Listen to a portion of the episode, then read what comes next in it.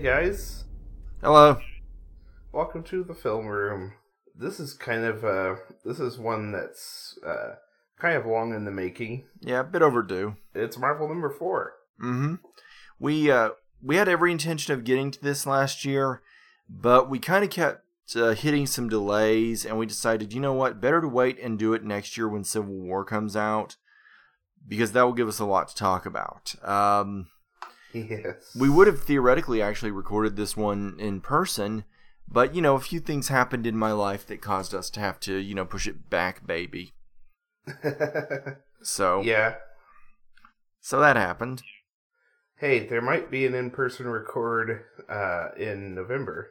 Yeah, yeah, because cuz we will have a Marvel, at least a 4.5, because there's still a couple more movies to come out this year. Um, this is going to be kind of our State of Marvel cast, our fourth one. Um, and let's begin by making it clear that we're going to cover, um, we're going to very briefly hit on um, Avengers Age of Ultron, uh, Ant Man, and uh, we're going to reference, but not really discuss, because we haven't seen Fantastic Four. Going to discuss a little bit of the of what are the right situations with Marvel, gonna, what it, what are things doing, and then of course we have to we get to discuss Civil War, and boy do we have a lot to say about that one. So that's gonna be the majority of the cast, really. So we're gonna begin by discussing something that uh, happened between the films uh, before we can even get to Age of Ultron.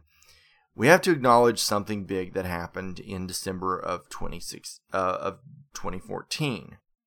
This was the infamous Sony hack, which was probably executed by an employee with a disgruntled former employee who leaked Uh yeah. gigabytes of emails. Um, one of the things that came out was that Sony was desperately flailing around and trying to figure out. First of all, it turns out that as you could have figured out from watching it, the um, the Amazing Spider-Man 2 was kind of a debacle of a production. Mhm. This comes as absolutely zero shock to anybody who has watched the movie, which is a debacle. Honestly, I, I, I really dislike that movie more and more. There are some good scenes in it, but oh, it's such a mess. You never even got around to seeing it, did you? I never did No, I just I didn't have the heart. The irony in all this is that if I remember right, uh, the only reason that the Amazing Spider-Man was made in the first place was to hold on to the rights. Yeah, that was a lot of money flushed away. Yeah, and the second film in that little series just completely made that null. Yeah, that that made it clear that, that was not going to happen. Uh, Sony, uh, yeah. Sony, as we all well know, um, did indeed wind up. They entered into what amounts to a right sharing program with Marvel, which is Marvel can use the character in their cinematic universe. And part of this deal was that Marvel and Sony had to was that Marvel had to make a movie um, for Sony, uh, which Sony will be distributing. But um, that's uh, we're gonna see where that goes in 2017. Uh, we will be uh, uh, right now. Honestly, there's a lot of hope. Um, everything I'm hearing about the guy that's been hired to direct that, uh, John Watts. Apparently, he's an extremely talented director, uh, and uh, they've got an amazing cast coming together for it. Um, It's being called Spider-Man Homecoming, isn't it? Yes. There's a lot of there's a lot of reason to have some hope for this one. We're going to get into why when we get into Civil War. But the big news is Spider-Man was uh, brought back to the Marvel Cinematic Universe was given to the Marvel Cinematic Universe because he had never been in it. And yeah, now Spider-Man's with Marvel. Um, and as I said, we're, we're going to get to that when we get to Civil War. Uh, boy, do I have a lot to say about that. Fox continues to hold the rights to the X Men, and really they have no reason to, to let go of them. They're they're making good money with it. I wonder how much longer that's going to last. There are some signs of trouble on the horizon. Yeah, the uh, it Apocalypse has about forty-seven percent on the Rotten Tomatoes. That's not to say it won't make money. Though who knows? By the time again, we need to stress we're recording this on May twelfth. Who knows Yes. what we're going to hear by the time that that comes? You know, by the time that you're hearing this, it may be very different. It may be very, very, very different. But Yeah, I have hope. I I I I, I think Fox is still going to hold on to the rights at least a little bit longer. They're very happy with how things are going with uh, Deadpool, which I should stress Fox's ownership of the rights to Deadpool is actually unrelated to their rights of uh, X Men. Yeah, even though they're you know the same universe. They're the same universe, kind of, but they're but but the, those rights are completely different. Um, so yeah, so right right now there are some interesting things afoot. Um, it should be noted that Marvel hasn't quite been the dominant force that they were at the box office in the last couple of years. Um, they did have a little bit of a step off, and I think that's to be expected. I mean, you can't you can't be that bright, that strong forever. Um, and it's not, and, and people are acting as if they've gone from 100% of their strength to 5% of their strength when they've only gone to 95% of their strength. Come on. This is uh, who are you? Are you talking about Marvel or Fox? Marvel. Marvel. Marvel. Yeah, Yeah. Marvel themselves. They, you know what? The fact that the fact that the box office is cooling just a little bit, that only means that you're kind of starting to see the people who aren't as invested fall off. That's fine. That's just kind of that's going to kind of be how it's going to go. And that's the only thing I'm going to say about box office. These movies are still making absurd amounts of money. They're still critical Oh, God, yeah. audience smashes. Uh, so let's go on ahead and get into the first one. And I'm not going to have too much to say about this one, not because it's a bad movie, but because it's it's a good movie, and there's really not much more to say beyond that. Uh, Avengers: Age of Ultron. Yeah. Um. Yeah, I've only seen it uh once out of theater. Like I caught it on cable. Uh. I. I don't know. My feelings about this one are complicated. It's not as good as the first one. It's not as good as the first one, and I don't, and I don't hold that against it. I, I that the first one is still an extremely high bar. Yeah, and it's like I don't know. It feels more like um, a Marvel Studio film than a Joss Whedon film, and the first one felt like a Joss like well, it felt like both, and I think that kind of hurts it a bit. But you know, I'm you know, this is just glancing over the like the obvious like you know what people don't like about it, which is the uh honestly, the Black Widow Hulk thing did not bother me all that much. Not only did it not bother me, it actually worked for me quite a bit because Yeah, I bought it because I first of all I bought these characters having chemistry. Um, Johansson and Ruffalo had phenomenal chemistry, and I, I believed them. I believed there was a spark for them. Um, they had chemistry in that first scene where they uh, meet up, so I, I believed them. I had no issue with it. yeah, yeah. And it's like, you know, a lot of people were like, oh, well, you know, her and Clint have a thing, so what's going on there? It's like, well, they have a professional working relationship. they have a friendship. They, for the love of God, they have a platonic male female friendship that's allowed to exist. Besides which, the movie makes it damn clear why that why she's not with Hawkeye. He's married with kids. Yes. That's about as good of a reason as, as any. And we actually meet his family, and I love that we meet his wife. And she's not in any way intimidated by Black Widow, even though she's literally Scarlett Johansson. Yeah. yeah, no, they're they're good friends also. It, it's like you could not liter- you couldn't be more hyperbolic of a uh, version, you know, of, of someone who you would expect to be treated as intimidated. But no, she's treated as an old family friend. I don't like the fact that she's infertile, but I'm going to pull people aside and point something out. That's from the comics. That is an atrocious move, and it's a bad one to bring over. But Whedon doesn't get first blame there.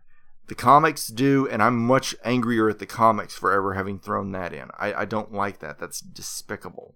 Yeah, I, and you know, I just I'm gonna be a little controversial here. I really hate that people have revoked uh, Joss Whedon's feminism card over that. You know, his response kind of suits it well. It's like you know, if you you know, if you're known for a thing and uh, you slip up even once, then you're pretty much ruined. You know, it's like, uh, come on. I don't know. I I, I, I- don't think that's fair for Whedon. Um, No, it's not. It's not like he's perfect. no. No, not at all. Uh, but yeah, I, I here's the way that I see Whedon's feminism issues is he's uh, he's going to be a process. Uh, you know, there is a certain degree of things move on and time progresses, and you're not quite in the same. You know, things move on beyond you, and maybe you do get a little bit trapped as dated, but that's that can't be helped. And I think Whedon means well. Um, Absolutely, yeah. In terms of my other issues with the film, um, because I, I that's really kind of a small one. Um, I do think that people have pointed out correctly that the film does, to a certain degree, amount to a time killer of a film. This is one where the stakes don't seem to escalate very much. Um, and that's partially because. Yeah, they just kind of stay at one level. They stay at one level, and I think that does bother people because the other films have escalated things with each continuous film. And they don't here. Things kind of pretty much stay at a level. And I understand why that kind of annoys people. I mean, we do get to meet a couple of characters, one of whom dies. Um, I, I, get really annoyed with people saying that death doesn't mean anything in the Marvel Cinematic Universe when uh, what when uh, what's uh, Quicksilver dies. I saw a thing recently. Funny that we should bring this up. Uh, it was a chart of Marvel Cinematic Universe deaths. You know, Coulson, not really dead. Uh, Nick Fury, not really dead. Bucky, not really dead. Bucky, not really dead. Oh god, there was there were a few more. Yeah. But then, you know, the last one, Quicksilver. Oh, come on. Though we know why he was killed. He was killed because Fox Fox also has yeah. the rights to the character and it was kind of Marvel's way of saying, "Okay, go for it." Um yeah. I I'm not too happy with the Quicksilver death, but no, I accept it.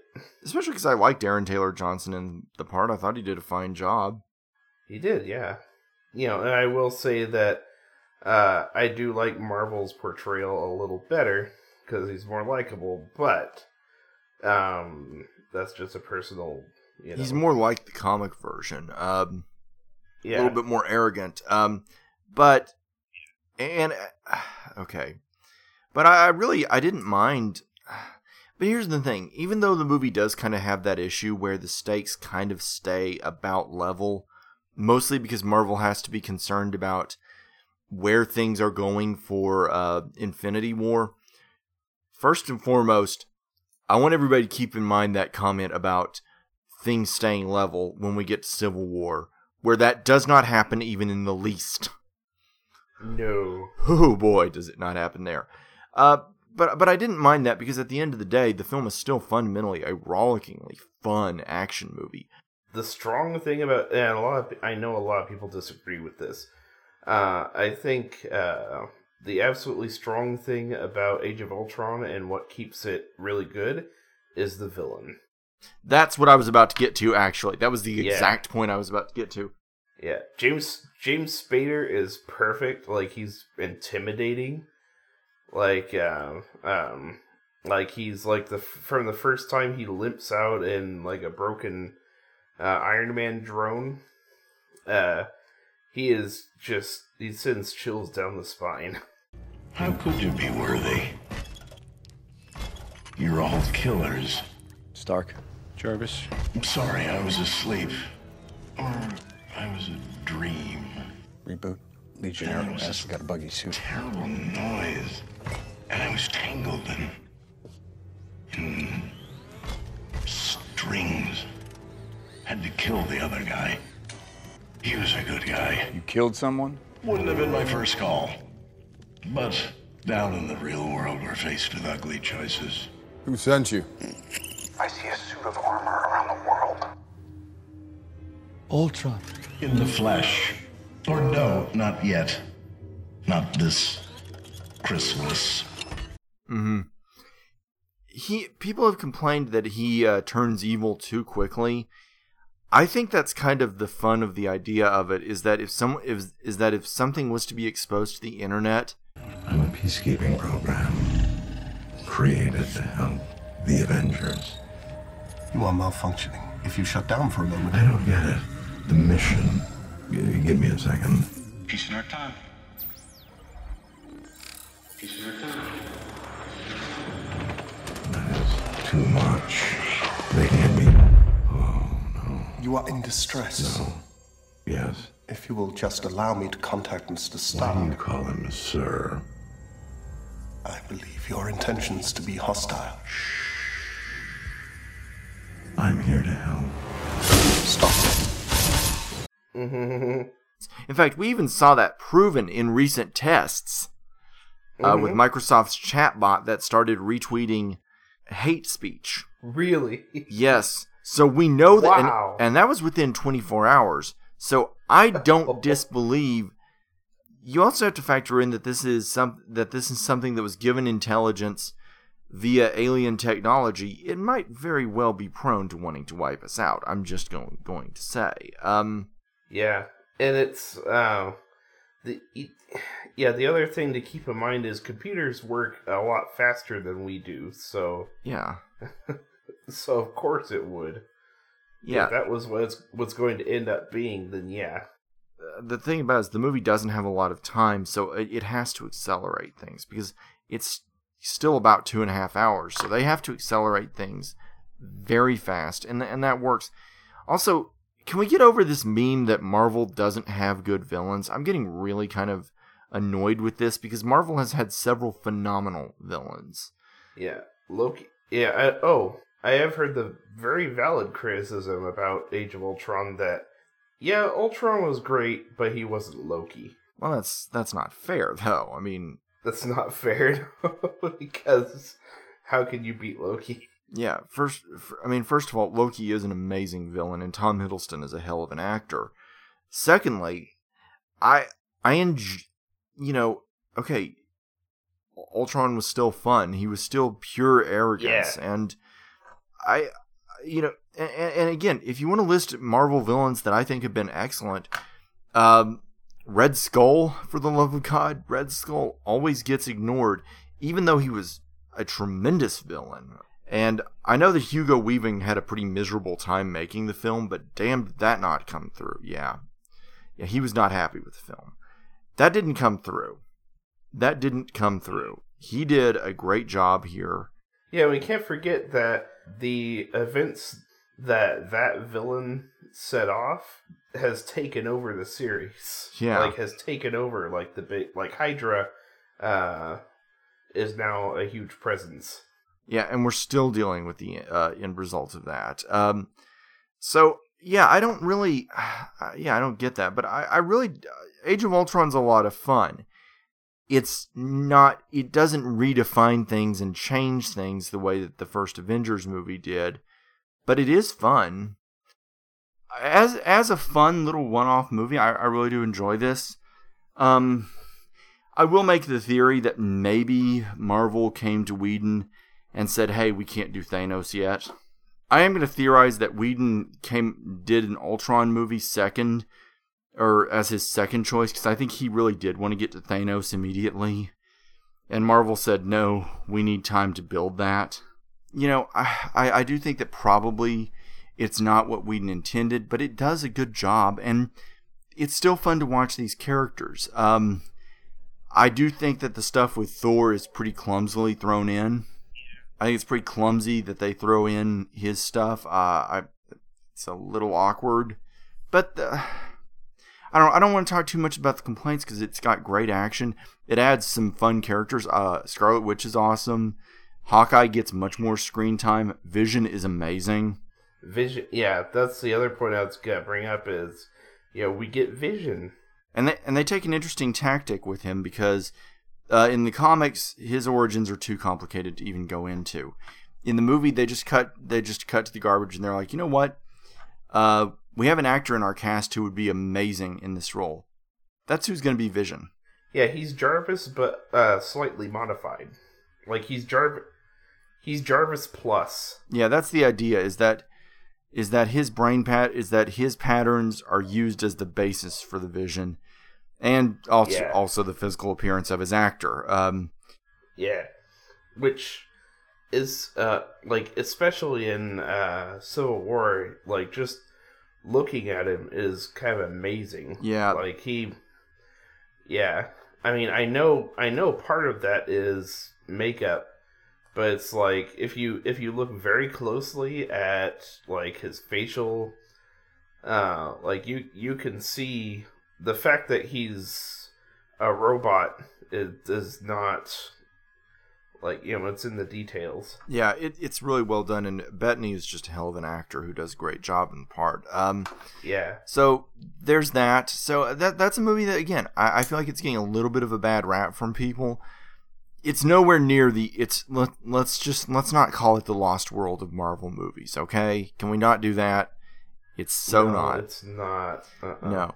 This is this is closer to an Iron Man 2 than it is to that. So, it is. which is to say not as good but still fun. Yeah, It's it's better than Iron Man Two. It is. Oh yeah, it's it's quite a bit better. I mean, it's it's it's quite good, and I I I really enjoyed it. And let's ju- but let's jump quickly to Ant Man, which you ex- you might be expecting us to be really hard on this movie because Edgar Wright had to leave it, and most of his ideas. My understanding is that most of the action sequences, the pre-visualization, are his, but all the character stuff was new you know a lot of the bigger you know the smaller stuff was pretty much completely uh thrown out in favor of um when Wright left they handed it off to Peyton Reed who has gotten so much crap for not being Edgar Wright that it's not even remotely fair. Uh, Ugh. it's like, look, I can see the Edgar Wright seeds, but you know, he made it his own. Yeah, let's let, let- let's get let's get one thing clear. Despite this movie's complicated history, I still had a really great time with this movie, and I still have a lot of affection for it. Um, the script, uh, what wound up happening was when Wright left the project, Marvel needed someone to rewrite the script. hmm So they turned to some unlikely names. Um, Adam McKay, who is uh, best known for Anchorman, Step Brothers, and now an Academy Award winning screenwriter, seriously, Yes. for The Big Short, uh, came in to rewrite it and actually wound up rewriting it with the help of his Anchorman co star slash Ant Man himself, Paul Rudd Yeah. they went in and reworked the project and came up with something pretty awesome actually. I ah, this is this is a really fun movie. This is it's very much a throwback to an earlier style of comic book movie. The small scale events aren't world changing it, it's not entirely you know it's not entirely oh everything is big and epic.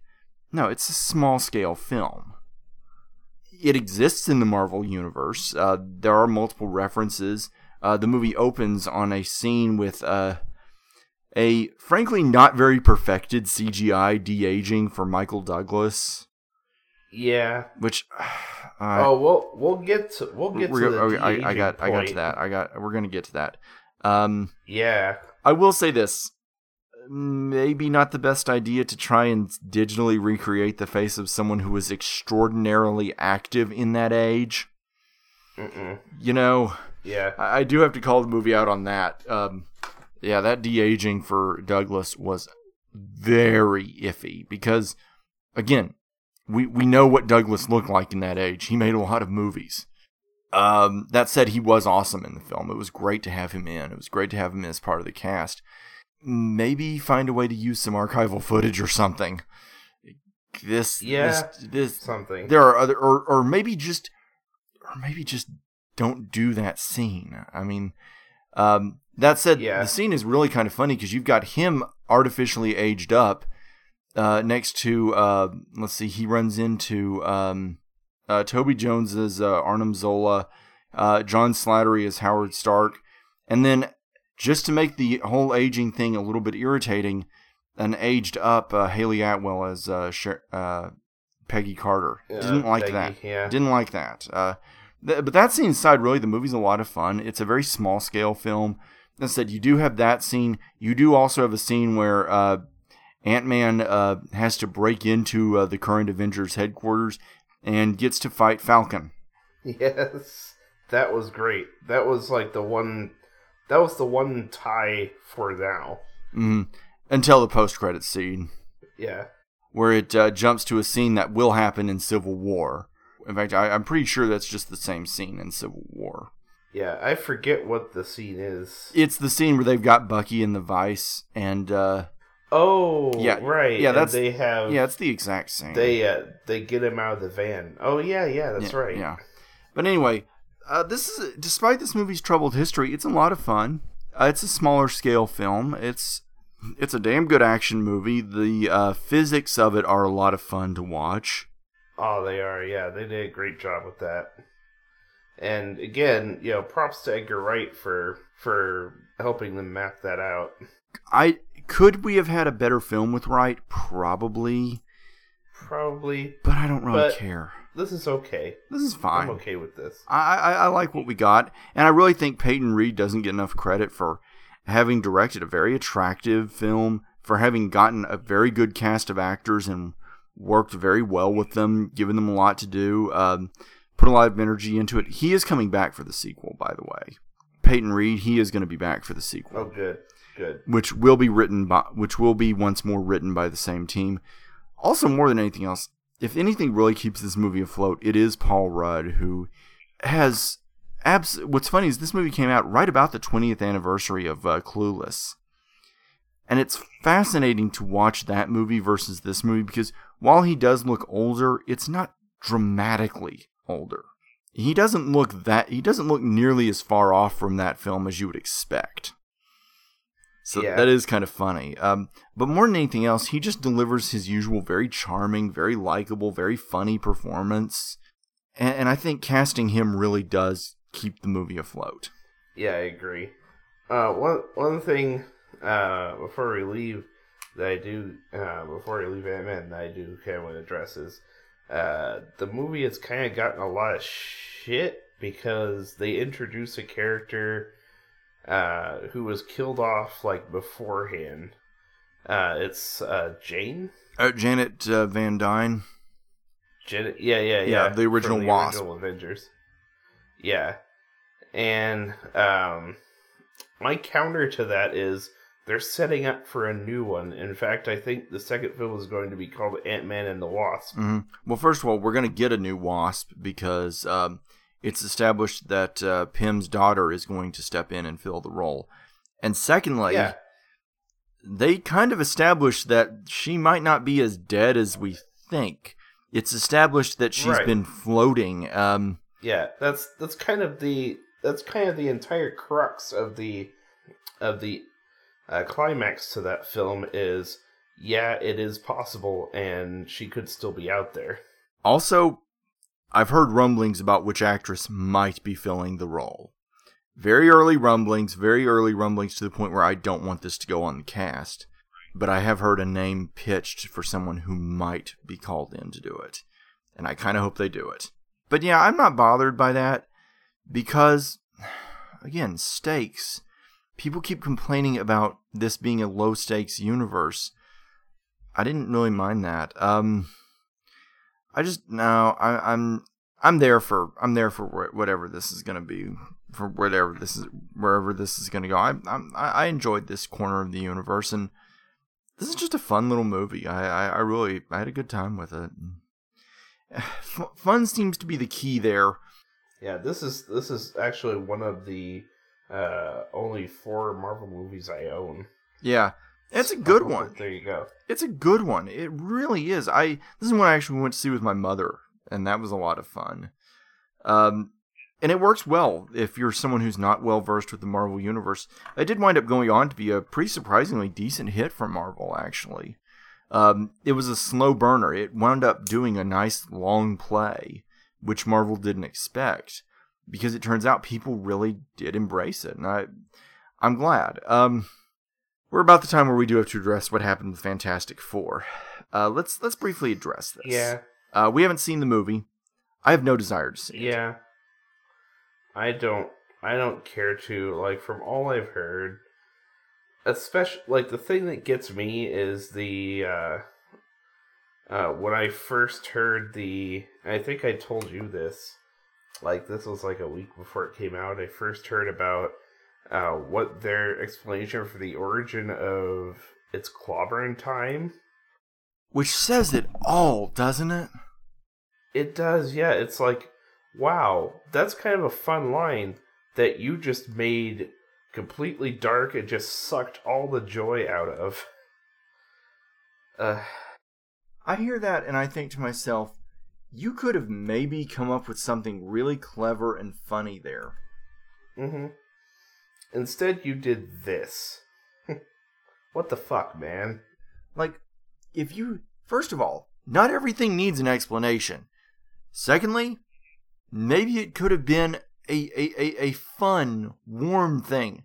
Making uh, Ben Grimm the victim of abuse doesn't doesn't make me want to see this movie. Everything I've heard about the movie, and again, I try not to talk about movies that I haven't seen, but um, but I can say this: I watched about a couple of minutes of it while I was standing in line at a Walmart, and I noticed something. I could not pay. I could not follow one bit of what was going on. Like Hmm. it was obvious that it was very poorly shot. First of all, the movie was drenched in dark colors and darkness. Okay, I'm just gonna issue a corrective right here. Um, here are some things that I think people could read and could read instead instead of watching this. You could read Mark Waid's run on Fantastic Four. You could read um, Ultimate Comics Doomsday story, which is this incredible um, big 12 issue event story that deals with the Ultimate Fantastic Four. Uh, James Robinson's run on Fantastic Four was just superb. Read those or watch the Fantastic Four 1994 movie. Don't watch this. I just I, I don't I don't see what I just I, I don't know. Maybe I'll watch the film at some point. Uh, what is notorious about it is that it was cut to shreds before it was released. What we saw it did what? it was cut to shreds before it was released. It was put through. Yeah. It was put through. Uh, like it's widely known, Fox absolutely whittled it down to nothing. Uh, I don't. I've heard that it may barely run ninety minutes. That's not good. Wow. It's not good, Fox. No. Um, here's what it. Uh, it may run a little bit more, but I've heard that the film was very much like most of the scenes that people saw in the trailers did not make it into the film, including moments that looked like they were big, movie-defining moments aren't in the film. Yeah, I guess I remember hearing that. Yeah. Wow. So I don't know. We may, if I do wind up watching the film, I will double back and give a uh, review that will go here. But I'm at a loss as to what happened there. Um, my understanding is that basically Fox had the rights, realized that they were going to lose them if they didn't make this movie, forced the movie to be made. Nobody wanted it. Nobody saw it. Uh, it was a huge flop. Uh, cost them a ton of money. This is another thing. Like people talk about the um, people talk about the X Men versus you know what Marvel is doing with you know X Men and the Inhumans, which we talk about on the. I don't know which one's going to come out first, Development Hell or this, but we talk about the Inhumans on the Development Hell cast. Basically, yeah, what Marvel is in general is doing with X Men is they are basically killing them off and introducing these new things. It's like what they I would argue that what they're doing with Fantastic Four in the comics is worse. I would actually argue against. I'd actually argue against that because at least Yeah. the story where the Fantastic Four are put on hold is a good story, uh, which you'll Okay. also probably be hearing about uh, because I talk about Secret Wars. It's a good epilogue for the characters. Also, they didn't kill them. Ah, good. Okay, then I retra- I retract that statement then. Oh, that's the key thing. Um, I don't want to spoil Secret Wars for people, so this is off the record. We whoa, wow. Okay. Marvel still said, okay, we're canceling the book, but this option I like. So yeah, Yeah, that's that's putting it on ice at least. yeah, it it's putting it on ice so that it, so that it'll still be there. So yeah.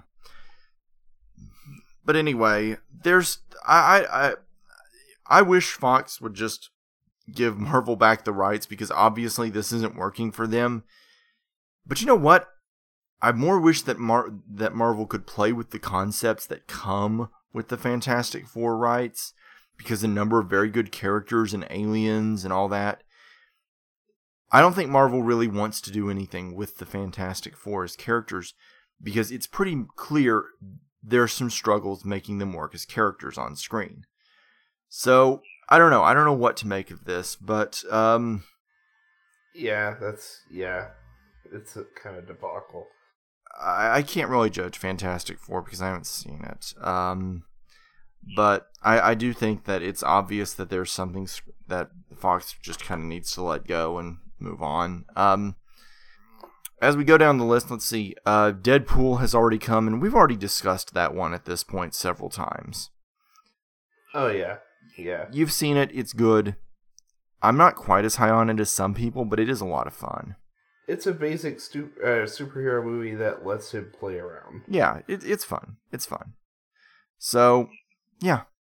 So those are my thoughts on that, and let's get to the big one. Let's get to let's get to Civil War, and Civil War. I'm just gonna give people. Let's get let's put let's put the warning on. Full spoilers. Full spoilers. We are going from into here on out. Yeah, we're going into everything. Our assumption, and we're, and we're going to warn you on the blog too, so you, you, you have no excuse. Um, wow. This movie.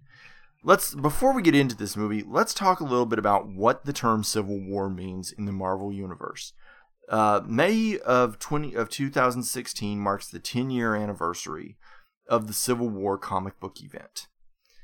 Um, this is a story that is extremely notoriously divisive, but has also been a big seller for Marvel for years. This has been their go to project. When they started their prose novel line of uh, hardcovers, this was the story that they adapted. Um, yeah, Marvel.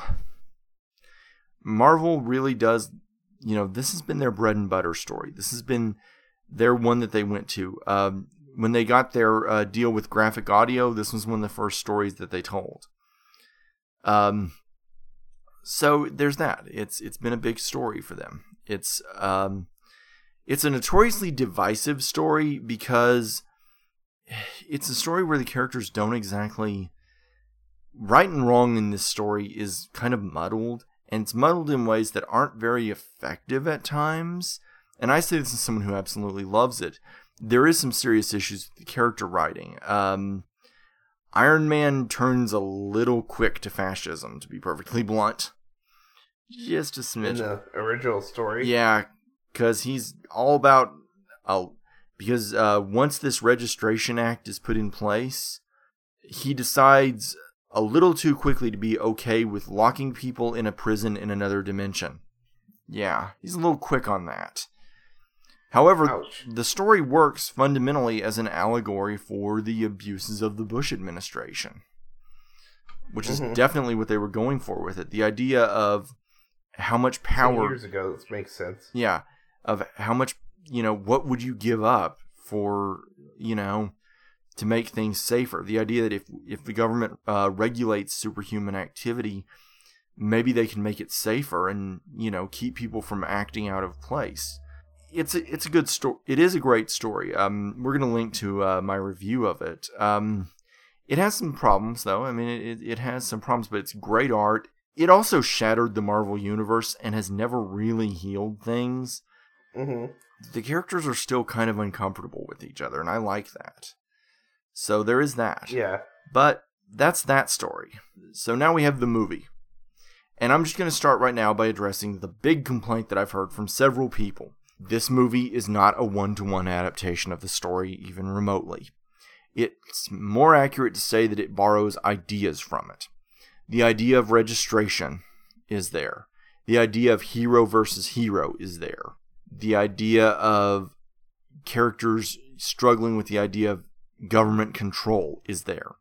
But no, it's not a one to one adaptation. Also, the idea of the prison is there, but it's moved in, but it's taken at least to Earth. It's a prison out in the middle of the ocean. Yeah, I and honestly, that kind of demonstrates a fundamental misunderstanding of what the cinematic universe is. It's its own thing, and a one-to-one adaptation would have not have done it just like it would have been forced. It would have been forced because you've got a number of characters who can't make it into the film. Uh, Reed Richards Right. was a vital character, and they don't try to find somebody else to replace him. But I mean, I think people who are complaining that it's not a good adaptation do need to look a little bit closer and see that they tried to find analogs here and there for things. You know, the they do try to find analogs for okay, like at, there's an incident that sets uh, off questions of uh, control over superhumans. Mm-hmm. Well, the movie is smart. It has one of those. In this case, it's uh, Scarlet Witch not being able to control her powers right, and uh, sending a guy who's blown him, sending a suicide bomber into a building, which results in a number of civilian casualties. Civilian casualties was what started Civil War in the first place in the comics. So you still have an analog there. And, and again, no, the movie is not a direct one to one adaptation, but it's taking that idea and that concept. And let's let's get right down to it. The most important thing of all about this project is that the story was between Captain America and Iron Man in the comics. Those were the heroes that fought. Yeah, and well, here it's no different. It's no different. Here it's also still Captain America and Iron Man who represent the two sides. Can I can I just point out how if nothing else that's what should that's the core of the story is the uh, Yeah. feud between these two characters, the tension that has always existed there. And I love the fact that this movie gives us honest to god Captain America versus honest to god Iron Man. It's not analogs. It's you know, it's not analogs and it's not cheap um well, this isn't really, you know, this is some other actor. No, it's Robert Downey Jr. versus Chris Evans. I love that we got to see that on the big screen. Yeah. So let, us get one thing clear right off the bat, too, because I've heard another number of people say this. Is this a Captain America movie or is this an Avengers movie? Here's what I say it, it's an Avengers movie starring Captain America. Yeah.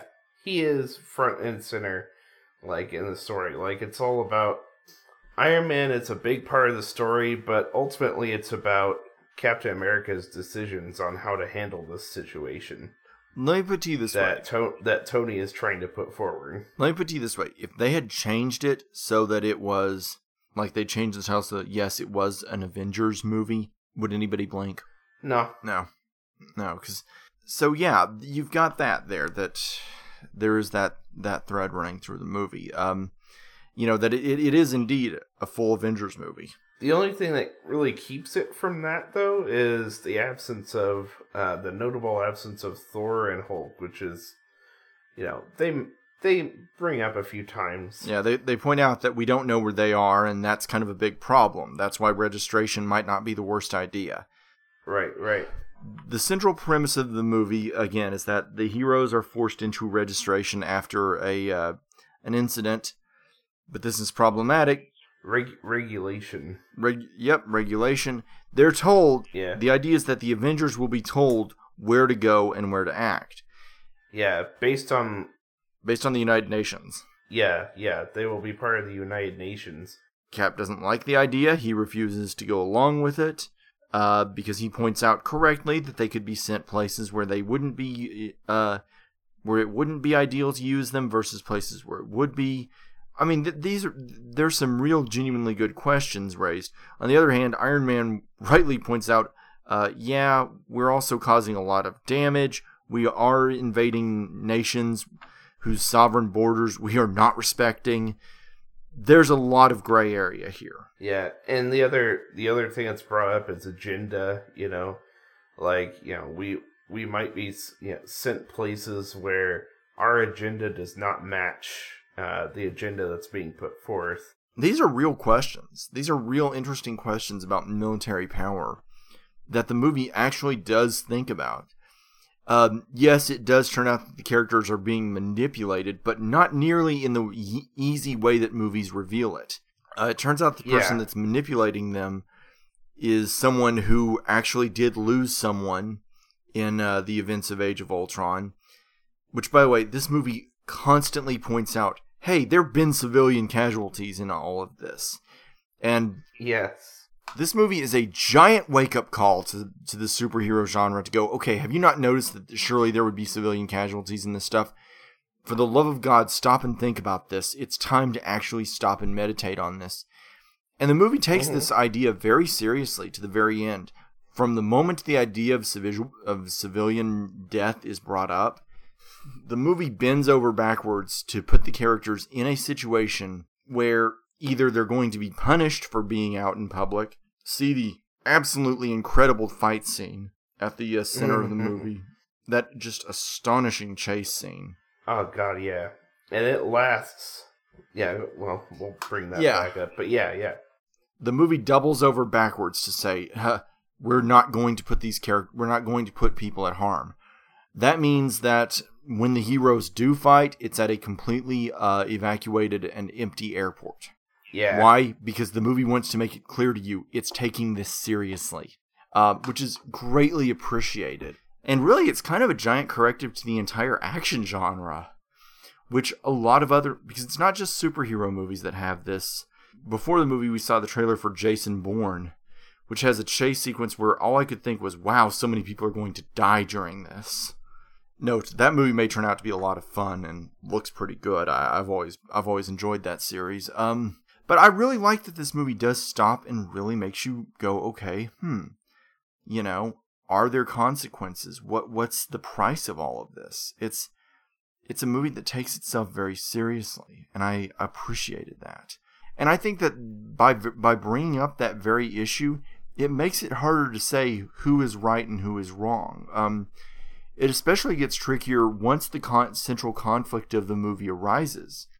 Uh, the one that we learn is being kind of manipulated to a certain degree by uh, Zemo, the uh, a a figure who again his family was killed in the events of Age of Ultron and he wants revenge.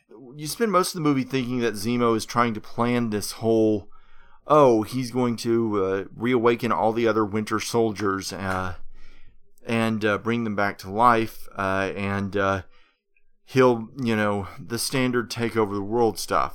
Yeah, it's kind of a shock when uh when that moment comes and it's like, nope, they've been dead for a while. Yeah. I have a whole other agenda. Yeah, what you come to find out is that he does indeed plan on uh, what he what he wants is to find is to get proof as the Winter Soldier killed Iron Man's parents, and that uh, Captain America knew about it. hmm Which uh is true. Yeah, and you know, and I like the fact that okay, this is technically a retcon. We don't learn that uh, he knew this until just now, but it makes sense Mhm. when, uh, in the movie. It makes sense that he doesn't know. It, it does make sense it, because it's like, well, he knows the whole history of the of him. He's been doing his research. Surely he would know that this was one of his missions. And what you wind up with then is a movie is um, it builds to a big fight between uh, Iron Man, uh, Bucky, and Captain America. And wow, is it a fight! Yeah, you you could see just the raw anger in Tony with that fight. This movie does not let. It doesn't end with these characters letting things off the hook. oh no. You know, it doesn't end with everybody being going, "Oh well, gosh, there was a misunderstanding. We were manipulated. Sorry." No, it ends with the characters very much hating each other. This movie ends with pretty much the entire Avengers project in ruins. In the end, it's like, yeah, we know we are being manipulated, but it does not fucking matter because uh, this friendship is irreparably damaged. Yeah. Like, there's no coming back from this. There's no coming back from trying to save the killer of your parents. You you can't come back from that. And especially because no. the movies have made it clear from the word go that you know Stark has had all these issues because he never because his parents died suddenly and he never had the chance to really repair his relationship with them. In fact, we briefly Mhm. see his last minutes with them, which is where the CGI comes in and frankly it's a lot better than it was on the uh it's it's it's a lot better actually. It's it's still not there all the way. We we still have got to Like, yeah, I th- at that moment in the theater, I leaned over to Zach, the guy I saw with, and uh, said, We've come a long way since Tron Legacy. We kind of have though, because really Downey did look pretty. I mean, it, it's good.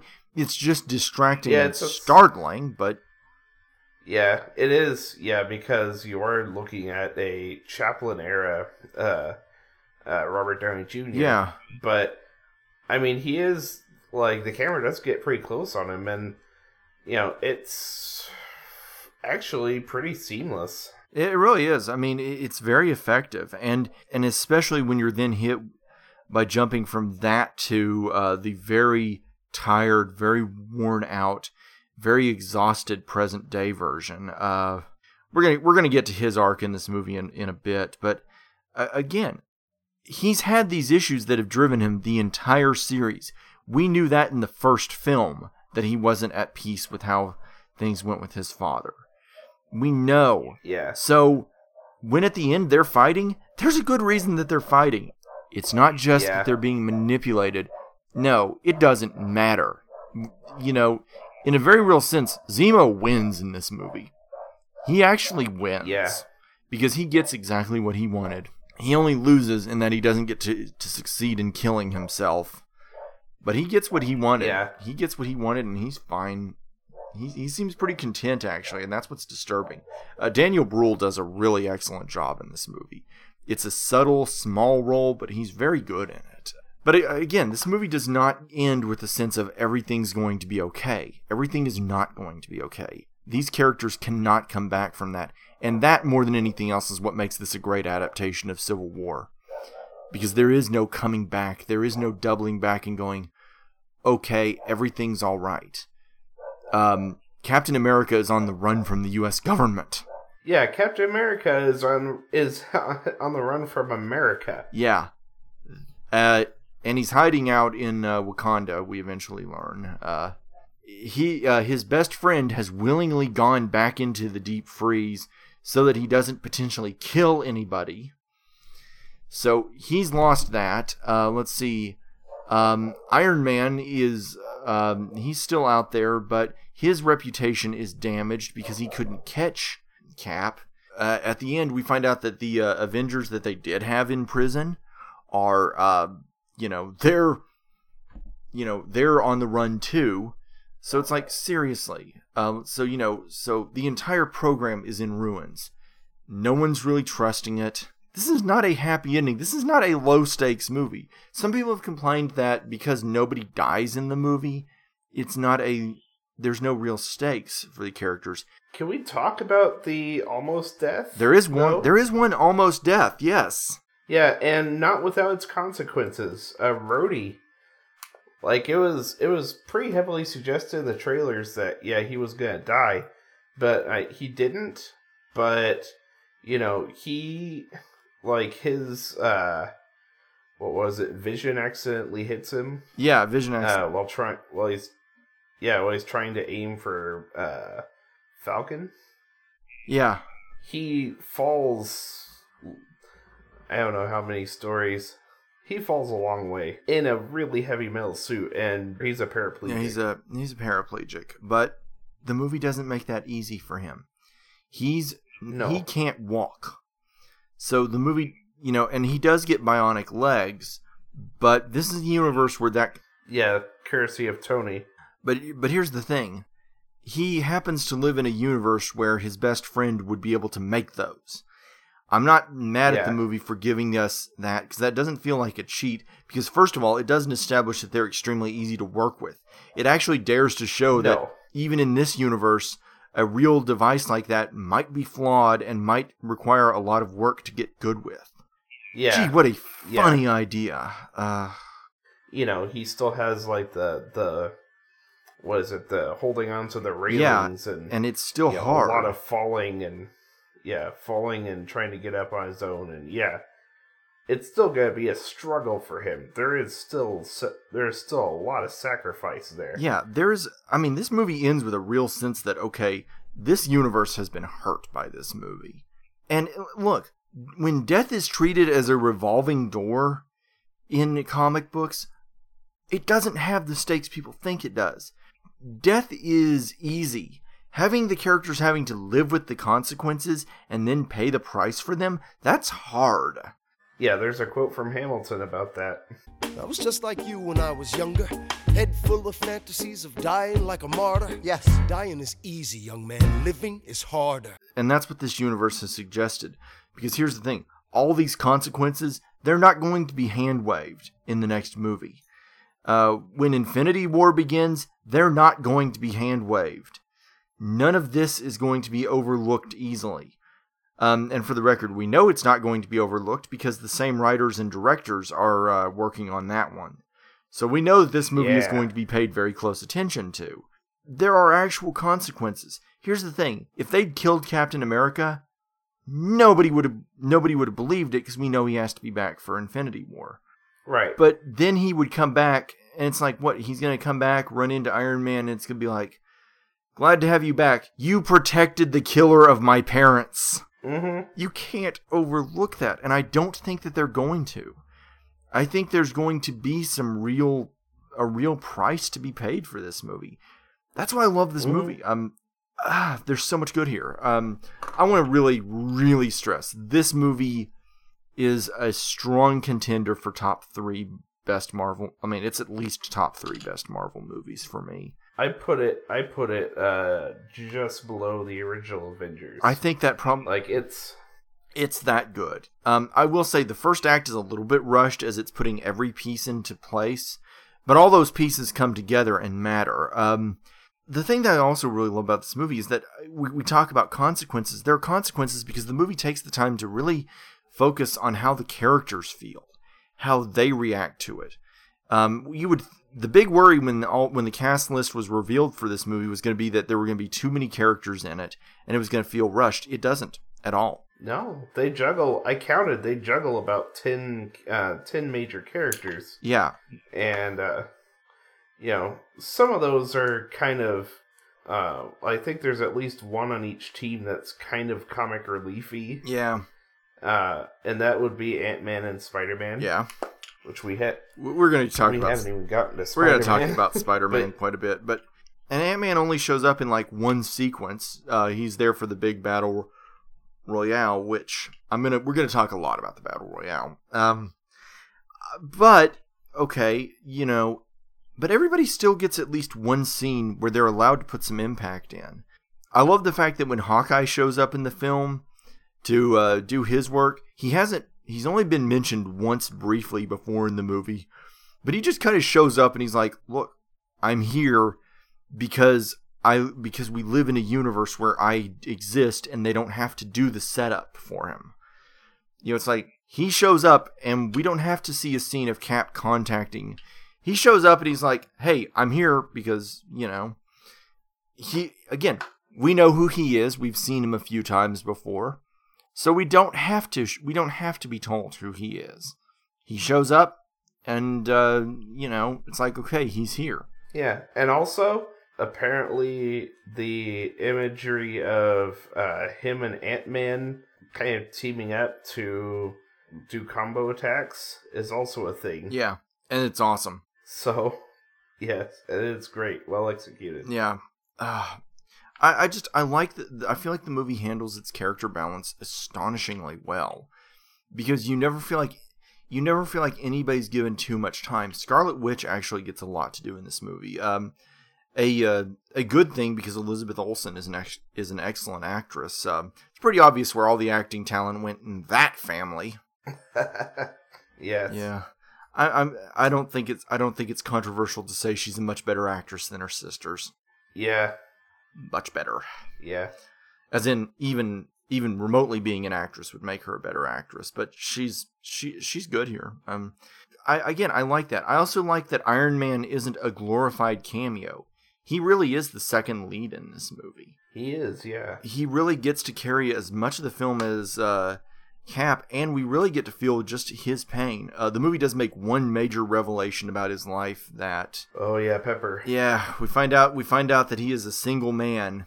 The movie does explain, by the way, why he was back as Iron Man uh, after seemingly quit, quitting after uh, Iron Man three. It's simple. He's addicted. He can't get past this. Yeah, it's that's a very subtle thing. And when Avengers 2 came out, there was a conspicuous lack of Pepper Potts. Yeah.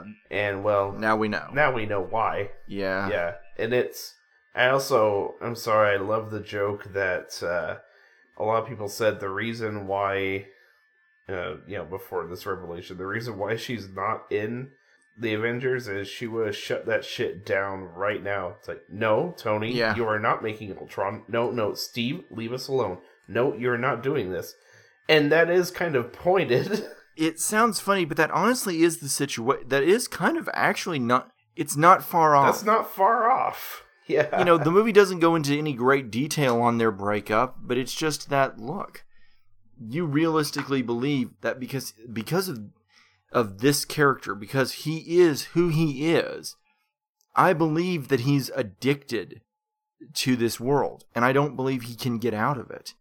And it, it is destroying him. And and and that's a serious thing, but that's also very much true to the character in the comics. Um, you know, the jokes are still there, but they're a lot angrier this time. Uh, Downey plays a much angrier, much darker version of the character than we've seen to date. Honestly, a lot closer to the comic Iron Man, to really be honest. Um, this is much more of the serious Iron Man from the comics, uh, which is fine. Uh, and Downey does an, a phenomenal job as always. It's great to have him in this role. Um, Yeah, this is this is um from what I understand in the comics he's uh, a pretty serious alcoholic. yeah. And the movies have kind of broached on that a bit, but hasn't really made a big deal of it. Like he's gotten drunk a few times. But I think for the movies this is the real this is the real addiction as through line. Yeah. Like this is where it is. And I think that's a much more uh, for the movie universe, that's a much more effective uh, piece to play with. his addiction is control. He's trying to control. He's not trying to control the world. He's trying to control his world. And when he feels a lack of control, I mean, this is some really serious stuff for a movie like this to be dealing with. This is a movie where the centerpiece is people punching each other, but the movie really does let does touch on this idea that this is a character who has some serious demons, and he's not conquered them, and he lives in a world where nobody is helping him. That's the sad part. Is he lives? Uh, Cracked Yeah. made that point uh, in a recent article that he has obvious violent PTSD, but nobody is helping him, and that's Yeah, true. exactly. He's someone who needs serious help, and he's not getting it. Yeah, I did. See, I did see that article. It's like, yeah, yeah, you're right.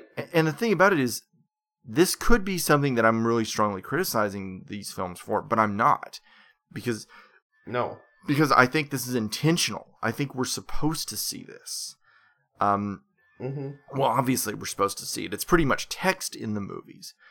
I love that we're getting this. Um, you know, Captain America, a much, you know, Steve Rogers is a much thinner character. He is much more about nobility. But I like that the movie also doesn't let him off the hook. Uh, like, for as No. much as the movie, you know, paints Iron Man as a dark figure, he really does some pretty bad things in this movie, all in the name of some pretty selfish uh, actions. Uh, he's trying to protect his best friend for no other reason than that, well, he feels loyalty to. they have a history. They have a history. Yeah, It's like, no, he's a war criminal. You should be turning him over to the government right now. If you have any sense of right and wrong, you're turning over your war criminal friend. Oh, he was brainwashed. Let the courts deal with it. Seriously. Yeah. And I, I don't think we're supposed to think that this is a good thing that he's helping him. yeah, and even after, like, even after um, uh, the bad guy triggers him, and he he goes off in a rage, you know, he he corrals him and you know keeps him until he calms down, but you know he's still helping him. And I don't think we're supposed to be thinking this is a good thing because, you know, at the end, he choose at the end, Bucky is the only one to be smart and go, you know what? I'm gonna go on ahead. Fuck this. Yeah, I'm out. I, I'm out. I'm gonna put myself in prison. This is naivete on uh, Steve's part. He thinks he can get away with this. He thinks he can get around this, and it's just sheer naivete, is what it is. It's chronic naivete, and that's kind of always been something that's been built into the character. He also naively believes that, oh, he can stand up for what's right and what's wrong, but there are times where what's right and what's wrong aren't. There are times when it's actually a lot clearer than he thinks it is. Um, because, yes, everything with revealing that Hydra had infiltrated S.H.I.E.L.D., okay, I, I, I get that. Here's the issue. Yeah, Hydra infiltrated S.H.I.E.L.D., so what? Uh, you know, they still have a point with these accords they, they they still have a point with this registration idea. It still may not be a bad idea because look at the damage that you're causing, and he refuses to take responsibility for that. I mean, it's kind Yeah. of fascinating to watch a movie where both characters are established as being to to some degree in the wrong and to some degree in the right. Yeah. I love seeing that. Yeah, it's they're they're playing with some very serious you know, for a lot of the um you know, when people compare not to bring DC up Let's do it. moment, Let's do it. but, This is uh, the moment. This is the moment. Let's do it. Okay. Yeah. But yeah, when people compare DC to Marvel, they're, you know, I remember uh, when Guardians of the Galaxy came out, the joke was, is not a fair comparison because it, you know, it's this is an issue. But DC was saying, oh, we, you know, Wonder Woman is too complicated a character for us to give a solo movie to, and then Marvel, hey, here's a talking raccoon and a living tree. Oh boy. It's like it's We're not, let, it's not a fair comparison, but that's the joke. It's like, you know, Marvel had this reputation of uh, being like, oh yeah, we're, you know, we keep the fun. It's like, yeah, they do, but they're dealing with some dark shit, and they really deal with it. They don't let this stuff sit on the Mhm. table. So let's take this moment to do the thing I didn't want to do, but we're going to do it anyway. yeah, Let's talk about Batman versus Superman because I know you have not seen it, and I'm going to try to walk around spoilers for it because there are some things I could spoil. we we do need to get back to Spider Man. We're going to. No, no, no, no. We're going to. But this is the elephant in the room that we have to address. Here's what I think of Batman versus Superman because I have seen it. I think it's fun. I was entertained by it and I had a really great time watching it. I thought the action was a lot of fun. I thought it was a good beat 'em up, and I thought it was a lot of fun. However, that said, this movie is a, this movie is so astonishingly stupid that to see the defenders trying to call it an art film and to try and call it something serious are you people high?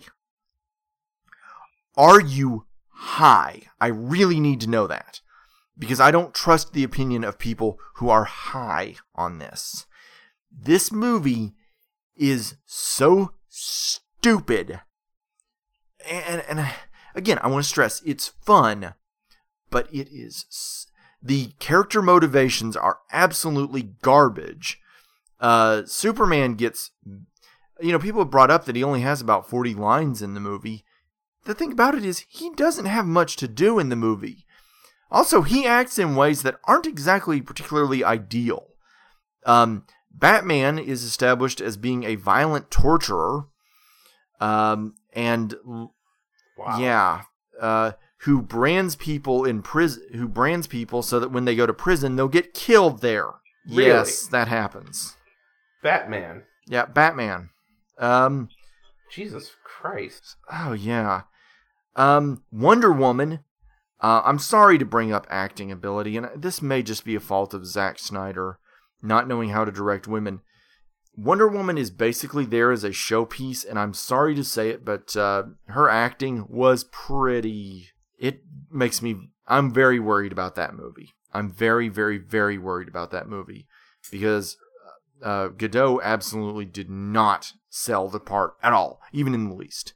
She sold the physicality of it, but when she talks, you're just like, this is just, ugh. The movie also does an absolutely atrocious job at setting up for the future universe, which is why we're going to segue to Spider Man after this. But m- more to the point, the reasons that these characters have for fighting are just that they're simply manipulated into it. You know, they're just manipulated into it. So at the end, they're all buddy buddy within about five minutes. Oh, and by the way, the fight between the two characters only lasts about five to ten minutes. It's not satisfying, even in the least. Yeah. The whole selling point of the film. By the way, the movie is 142 minutes, so you can imagine how much padding goes into it. As I said, I had God. fun with it, and I enjoy it. I even recommend it on a fun level. Um, oh, by the way, the movie ends with just massive amounts of destruction. Ah, of course. Zack Snyder is the Zack Snyder is the problem with this movie. Let's just call it what it is. He is the problem because he's the one that had complete creative control on the film for some goddamn reason. So Yeah. that's my thought on the movie. It is a mess, and it terrifies me that he gets Justice League. And I loved Man of Steel. I still think Man of Steel is a powerful film.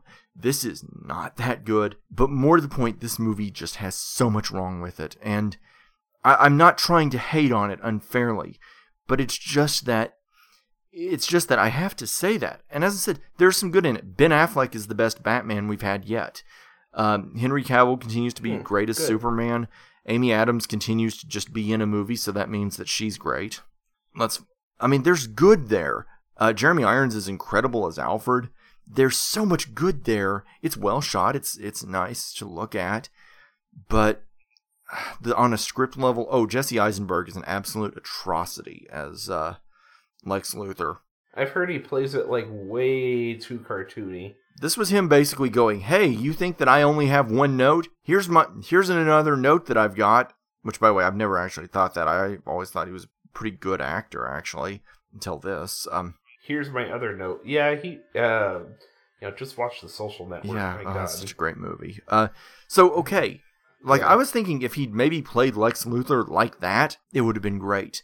Instead, he plays him like he's a birthday clown. Yeah, I heard. I heard he basically he's basically the Joker. Like he's basically the Dark Knight Joker. Oh no, he's film. he's he's he's the Cesar Romero Joker. That's what he is. Oh. Yeah. Ouch. But again, at the end of the day, it's one of those movies. It's a fun ride, but but it's like trying to trying to think about this movie is like trying to analyze a theme park ride. When you get off of it, there's nothing to think about except that you had some fun going through it. And again, that's a shame because there are so many good things about it. But at the end of the day, when you stop and think about the characters' motivations, they're ridiculous.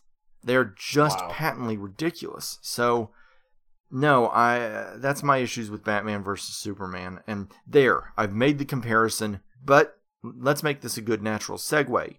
One of the things that movie does very poorly is to introduce its new characters. Wonder Woman feels shoehorned in, and I didn't leave the movie wanting another movie with her. On the other hand, let's talk about Black Panther and Spider Man. Um, let's first address Black Panther because he's the character that people are less familiar with. But a lot of people sure as hell came out of that Yeah. movie wanting a Black Panther movie, uh, me included, big Oh, time. God, How could you not? Uh, first of all, He was amazing. First of all, Hollywood is investing hard in Chadwick Boseman as a star. Uh, he did the James Brown biopic. He did the Jackie Robinson movie. He uh, does Black Panther here. Yeah, I, I totally I totally see why they're investing in this guy. I totally see why they think this guy's going to be a star. He's got all the qualities. I dig it. Yeah, I think you you described him as uh, uh, a more awesome Batman. Yeah, that's really what he is because the whole idea of the character is he's the king of the most technologically advanced nation uh, on the planet. He is, and I like the fact that they do show him as being someone from a modern world, from a modern kingdom. Like, you know, Wakanda is taken very seriously and it's really respected in the Marvel Universe in this movie. His costume is just freaking amazing. I mean, he looks Mhm. badass as hell. Um, he mo- the way that he moves is just it's a thing to behold. Um, he moves like a cat. he does. The uh, the claws are awesome when the claws come out. Oh, so good. And something subtle that they reveal is that okay, Cap's shield is made out of vibranium. hmm Panther is able to scratch it because his claws are also made out of vibranium. Yeah, I didn't think about that, but yeah, that's because true. vibranium is uh, based is uh, the largest deposit is found in Wakanda. So that's that's the source of their wealth. nice. Everything about this character is just incredible. As I said, Boseman sells the hell out of it with uh, when he's not in the costume, he sells you that this is a character to follow. He makes uh, T'Challa a character you want to watch. He's very charismatic. Um, he does a good job. He d- he does a good job with a fictional accent. Uh, he does a good job there. Um, yeah, I'm totally sold on him. Uh, and I'm th- and I love the fact that now Marvel absolutely has to make the Black Panther movie. They have no excuse now Yeah, because because we're all going to go see it. we're sold. Yeah, we're sold. Oh, and by the way, a big important thing, he is the third main character in this film. he is. Yeah, there's no doubt. Yeah, he's the one that gets the third most screen time, and he uses it well. I mean, we, we really do get to know this character. We get to you know, he gets a you you described it as a mini origin. Uh, we do kind of get that out of the way. Um, yeah, he's awesome. Yeah, and there's not much that has to go into that. I mean, his his costume is already there because well, it's a hand me down. The fact that he's just basically athletic, we don't need any explanations because he doesn't have powers, so to speak. He's just he's just an athletic guy. That's enough. And oh my god, that that first chase sequence when he first shows up. Wow. Yes, that was amazing. The Russo brothers know what they're doing on this. Uh, they know what they're doing. Uh, Mhm. Although I noticed, um, I don't know how much that sequence can be credited to them because I noticed uh, two of the direct, um, at least some of the people that helped coordinate some of the action in the movie uh, for at least one or 2 Mhm. scenes were the guys that did John Wick. Oh, I- oh my. I wonder. I, I- I don't know which scenes, but uh, I could see their. I, I could imagine there are several scenes where I could believe their touches were put into it. You can see the fingerprint. Yeah, and that's that's high praise because John Wick is awesome. Bring on the sequel, which will be out next year, by the way. I just I love this character, and I'm totally sold on him, and I like that. And I like that he did get so much screen time. I like that Marvel is also finally maybe learning a lesson in terms of merchandising because they're selling the hell out of him uh, in toys. Mhm. Good. I mean, here's a character that kid that uh, black kids can do who isn't the sidekick. Yeah, representation matters. Representation matters. This is a character that black kids are going to watch and feel excited about because he's a badass. He's easily Yeah. the equal of the other characters in terms of being awesome. What will dorky white kids have to deal with? Oh, well, you know, there's the other one. Let's let's talk about Spider-Man at long last. Spider Man. Wow. Yes, Spider Man. Spider Man. Does Marvelite knows one can. I don't know. Okay. Before we get into dealing with this character, I'm just going to do a quick thought. I'm just going to give my quick thoughts on the f- first five Spider Man movies so that we can get that as, in there as context. The first one is a really damn good mm-hmm. superhero movie. I would say it's in the top 20 for me. The second one is is a top three all time great superhero movies for me. Um, it is as perfect of a Spider Man movie I think as we're ever going to get. A little bit clumsy on the whole powers thing, and that might maybe keep it to top five. But I, I, I love Spider Man 3 and. um or Spider-Man 2. Oh god, I did not like I do not love Spider-Man 3. Spider-Man 3 I is I was about to Spider-Man say, 3 is absolute Spider-Man 3 is absolute garbage. Um and uh Yeah. it has a few good scenes, but um and honestly, I like the uh, emo Parker stuff. That is kind of fun. But it Yeah. uh, trashes character motivations for no other reason than that it can and for false drama. It is a mess on the script level. The Amazing Spider-Man is a fun, quality movie that if that had been the MCU entry for the character would have been fine. But it ultimately Yeah. was an est- attempt to start their own universe and it was ridiculous. So, um, Yeah. the Amazing Spider Man 2 looks worse with every passing day and deserved to be the thing that uh, tanked Sony's plans. That movie has a couple of good scenes, but it's even more of a mess than uh, Spider Man 3. So, those are my thoughts on those movies. Ouch. That's even more of a mess. You say. Yeah. Yeah, it's, it is, really. I will. I will have to see it at some point just to say I saw it. But otherwise, yeah, I am in no rush. This would be a good Lost Tapes because it's so dialogue heavy. Yeah, let's. We should slate that for some point.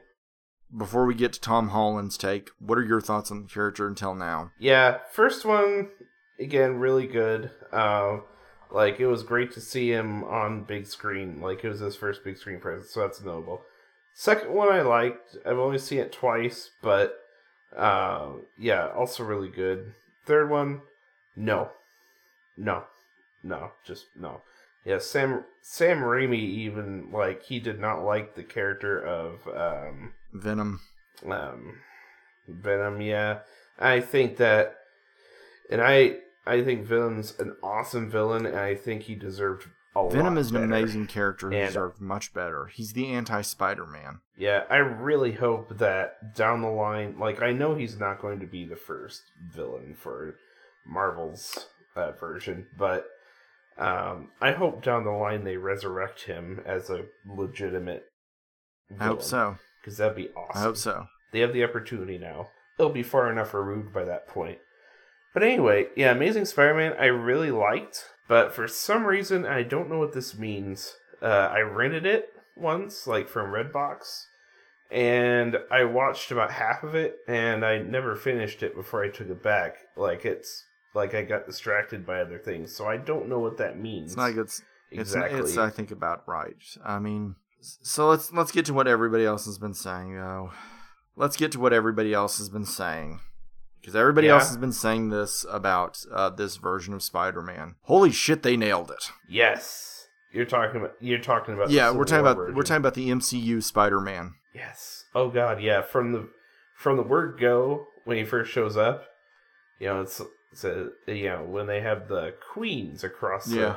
the the uh, screen. It's like oh shit, this is it. And then you see him, and then you hear like the moment he speaks, it's like thi- yeah, this is Spider-Man. Yes. Tom Holland absolutely sells the living hell out of Spider-Man.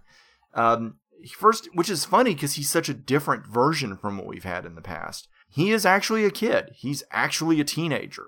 He's actually young. He's actually insecure and awkward. But oh my god, he's Spider-Man. This is this is the Peter Parker that we've always known.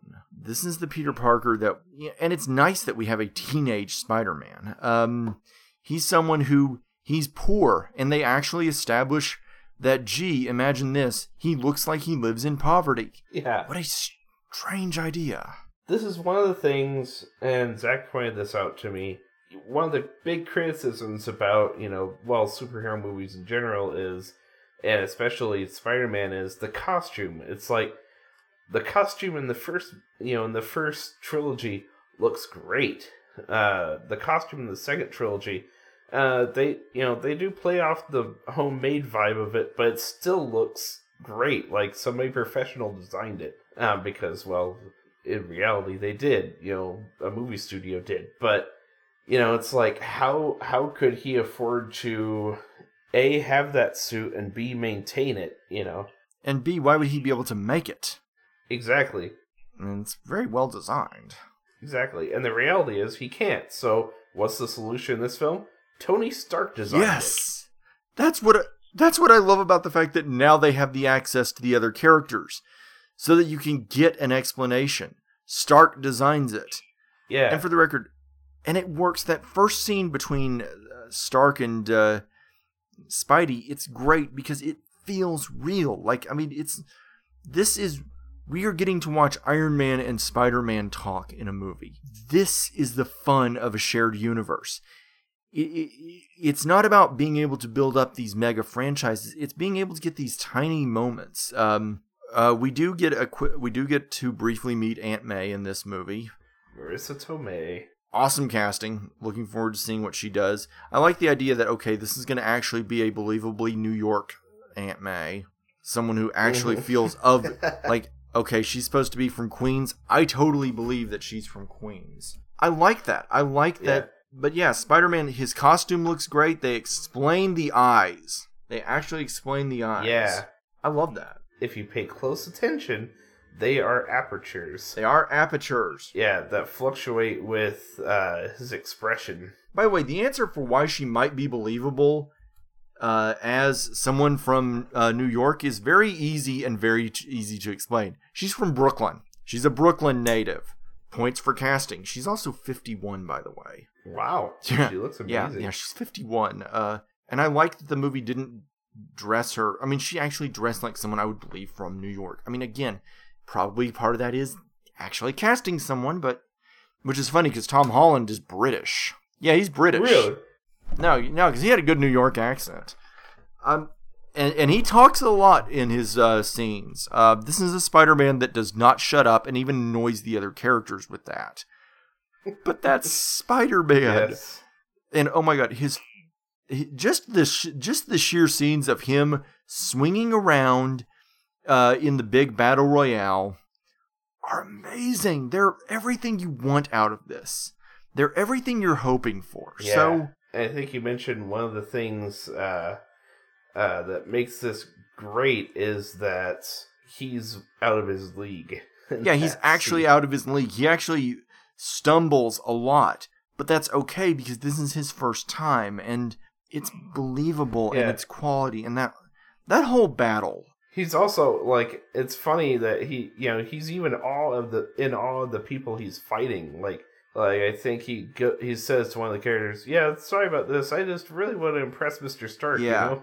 This is just I love that this is what we're getting. Um I am totally down to see where this character is going to go. Uh, his movie comes out next year. I'm there. I'm ready for this. This movie has made me excited to see Spider-Man again, and I I didn't think that was going to be possible, especially this quickly. But the movie makes you want it. The movie makes you excited about that because this feels like a fresh take. This doesn't feel like the character we've had before. This doesn't feel like a brooding, sad bastard version. Oh, this is a fun. fun. version of the character. I am so sick of this character always carrying the weight. And believe me, you're going to hear about that in another banked episode. How much I'm sick of how the character is being mm-hmm. written. yeah once they finally shook it free of the with great power comes great oh, responsibility and they uh, handle the origin line. so quickly. It's it's referred to, it's hinted at, but but they're like, look, you know, you've seen it twice before in movies. We know Yeah. you know. Done. Let's just jump past it. Do you see Uncle Yeah. Ben here? You don't see him. We're Nope. just- okay. Done. That's right. He's gone, so you know that's a thing. you don't have to watch him die again. It's okay. Here's what I want to say about the battle royale. Trying to describe action sequences is is hard, and you would think this would be the thing that I'd want to spend the most time on. I don't. Uh, Uh, it's awesome. It's really well shot. The uh, there's not a lot of shaky cam. It's a lot of clear shots. Uh, that probably has to do with the fact they shot this uh, in IMAX. There's a lot of good, clear through line shots. One subtle thing is that the characters in this movie, when they're when they are fighting, they're not fighting to kill. Uh, what leads to the big battle Yeah. royale is Cap is trying to escape with Bucky, and the other team has to show up to uh, s- try and stop them, and that's what leads to that yeah. it's a good fight. It's just it's good, clear scenes. I like that ev- that it's even implied that everybody is pulling their punches because they don't want to hurt each other. Especially the Black Widow Hawkeye fight. You can tell the movie even comments on that that they don't want to hurt each other. It makes it personal. Yeah. And I like that. I like that that's explained because too often in movies it's like, why aren't they trying to kill each other? Well, there's a good reason. There's personal It's like, well, yeah. They still they there's still that basic level of uh, look. I want you to be on my side, but you know, since you're not, I really kind of have to subdue you for the moment. Yeah, I mean, and that's just it. It's about subduing. It's about trying to get away, which is not true in the final fight between uh, Cap and Iron Man, where it really is a fight to kill. No, that That's one is brutal. yeah. That one is brutal. Yeah, but I think one of my favorite. I think probably my favorite element of the fights beside of the big fight besides Spider Man is Ant Man. Yeah, uh, Oh. let's not spoil. Let's if if we have we've spoiled so much, let's not spoil the one big fun part about Ant Man. The one big one, so to speak. Yeah, we're not gonna Um, spoil that. That was awesome. Yeah, but that was incredible. Yeah, but the even aside from that, my favorite part, my favorite uh, moment from that is here. Throw this at this. Yeah, Uh, he hands him a tiny a tiny truck. He throws it. It explodes. he's like, I thought it was a water truck. I thought it was a water truck. the That fun great. that Paul Rudd is having in this sequence, you would expect someone who's a big name to be like completely uh, bored and tired being brought into this. You get the feeling that Rudd is just having the absolute time of his life getting to be in this scene. I'm in a Marvel film. Yeah, you can Yeah. tell he's you can tell he's loving it, and that's even in, the character that he's obviously like completely in awe of these people. I love that. I love that these movies. I, I think about uh, the joke that Linkara frequently has in his uh, things where he's always like, "Be impressed, damn it." Well, here's a movie where characters actually are impressed for once. I love that. Yeah. I really have such love for this movie. I, I really do. Um, the more that I, you know, it's funny because okay, when we discuss things like Spider-Man Three, uh, I my you can hear my hatred growing. My love for this movie is just really through the roof. This is absolutely 100% the movie I hoped it was going to be. Is this again? Is this a note for note Civil War movie? No, it's not. But it's wonderful, and it is what it is. And I have hope for the future of the Marvel universe. Uh, so that's my thoughts on this movie. Just a last note, from what I understand and what's rumored is that uh, Phase Four is pretty much a reset.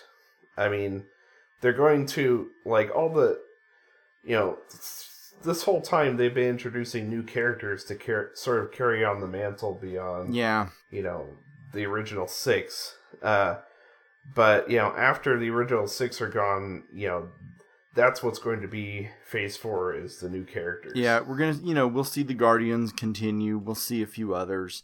You know, but but that, and I like that idea. I like that maybe this can be a legacy, and that, and I think that's going to keep Yeah. it fresh. I think that's going to keep it exciting. Uh, I'm looking forward. it keeps actors it also keeps actors from not having to do the same films over Yeah. and over Um, though I bet Chris, yes. I bet Chris Hemsworth wishes he could.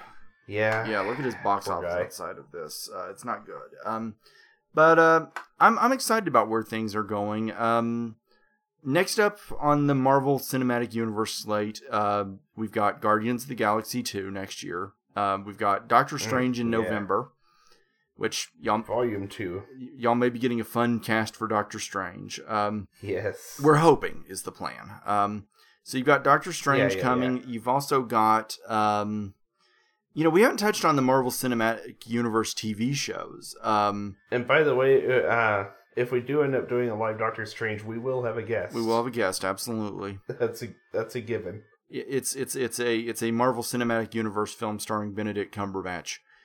Not hard to guess the guest. Um, so yeah, Mhm. so I oh yeah true, I thought this was I thought this was a perfectly uh, but you've got that you've got um and then Spider Man gets his film next summer, and then uh, Thor will get his, and then I think it'll be uh, then I think it's uh, Black Panther, and then we start the uh, then we start Infinity War. So that's how the universe is looking. which by the way i don't know if you saw uh i think i might have told you about avengers 3 is still going to be split into two parts But it's but they're not calling it part one and part two I like Hmm. I like that idea. Yeah, I mean, I think, especially after Mockingjay, um, There might be um, some, there might be some pressure to not do that. yeah, to not do that, even though, you know, people will see a two-part Avengers. I mean, they they've already. Well, I mean, here's the thing. It's been a thirteen. Really, these movies are all connected. I mean, yeah, yeah, yeah. So that doesn't really matter all that much, but yeah, calling it part one and part two is out, yeah, and I think that's a good idea. so it'll be interesting. but um, Yeah, you know, um, here's the thing. I think the state of Marvel is really good right now. I think things are still good. I just, as long as you're doing something as amazing as Civil War, I'm glad. So, um, I look forward to the future. So, um, One of the things that I've that seems to be the trend with Marvel is uh, since Phase One ended, uh, I think they've been actually taking a lot more risks, like especially with the success of Guardians of the Galaxy, Yeah. which we mentioned was a huge risk, and that paid off great. So now they're going into some weirder territory, and I like it. Like Doctor Strange looks wonderfully weird. Yeah, it does. No, we uh, we are not going to discuss the uh, controversy uh, regarding Doctor Strange. We're going to provide a link to we're going to provide a link to uh, Film Room patron uh, Shaun's amazing work that he's been doing instead of that. Let's Yes, just address, let's just say that's going to be that'll speak for us. But um, I'm looking forward to to this. I just things are good. The state of Marvel is wonderful. It is risk taking. It, uh, from what I've heard behind the scenes, the guys that have been trying to kind of keep it more conventional have been fired, which Yeah, because the writers have very much of Civil War have very much implied that that was the case. really. Yeah, which Wow. so yeah, because uh, Ike uh, Perlmutter, who was really causing a lot of the trouble, has been shuffled off from the films. like what uh like what's the example of like uh them trying to keep it more conventional like what Widely thought that Thor 2 was heavily altered because of him. ah i gotcha yeah Yeah. yeah Widely thought that maybe some of the issues with Avengers 2 were him. ah okay this makes a lot of sense Doesn't it? Doesn't it? So I'm optimistic. I'm hopeful. Uh, let's see where the universe goes. Um, but um, we will check in with y'all next time. And yeah you can find us at the source of the cast at uh, thefilmroom.podbean.com. Uh, you can subscribe to us on iTunes. Uh, usually comes out the day after there, and rate review us there, as always. Yeah, you can email us at filmroompodcast at gmail.com. We encourage that. You can find us on our Twitters. Austin is at Untitled User. I am at Primitive Man PRD, and the cast as a whole is at Filmroomcast. And of course, Harold Ragsdale. You can find him at Cybergun Films. Yeah, you can find us on our Facebook, uh, facebook.com slash the film room. We have almost 800 likes on there, which is impressive. I am so happy with how the Facebook page is doing. You can find us on our side blog, of course. Uh, a lot of stuff going on there. Thefilmroomlobby.wordpress.com. And of course, last but not least, last but never least, the Patreon. Mm-hmm. Yeah, we thank you guys for your continued support. It is very much appreciated. Like it's it's great not to have to worry about you know the cost of running the Podbean. It really is. Um, yeah, and not not having to worry about space. That is that has been continuously so wonderful. It's it, it is, and we and we really want to do some fun stuff with it. Um, the mini sodes are very much intended as something to be fun, something for us to do with it. Um, so yeah, we hope y'all are enjoying it. Thank thank you Sheila, thank you Daisy, thank you Bridget, thank you Shaun from No, Totally, and thank you Nathan. Patreon.com slash the filmroom. So yep. So till next time, Excelsior. Excelsior!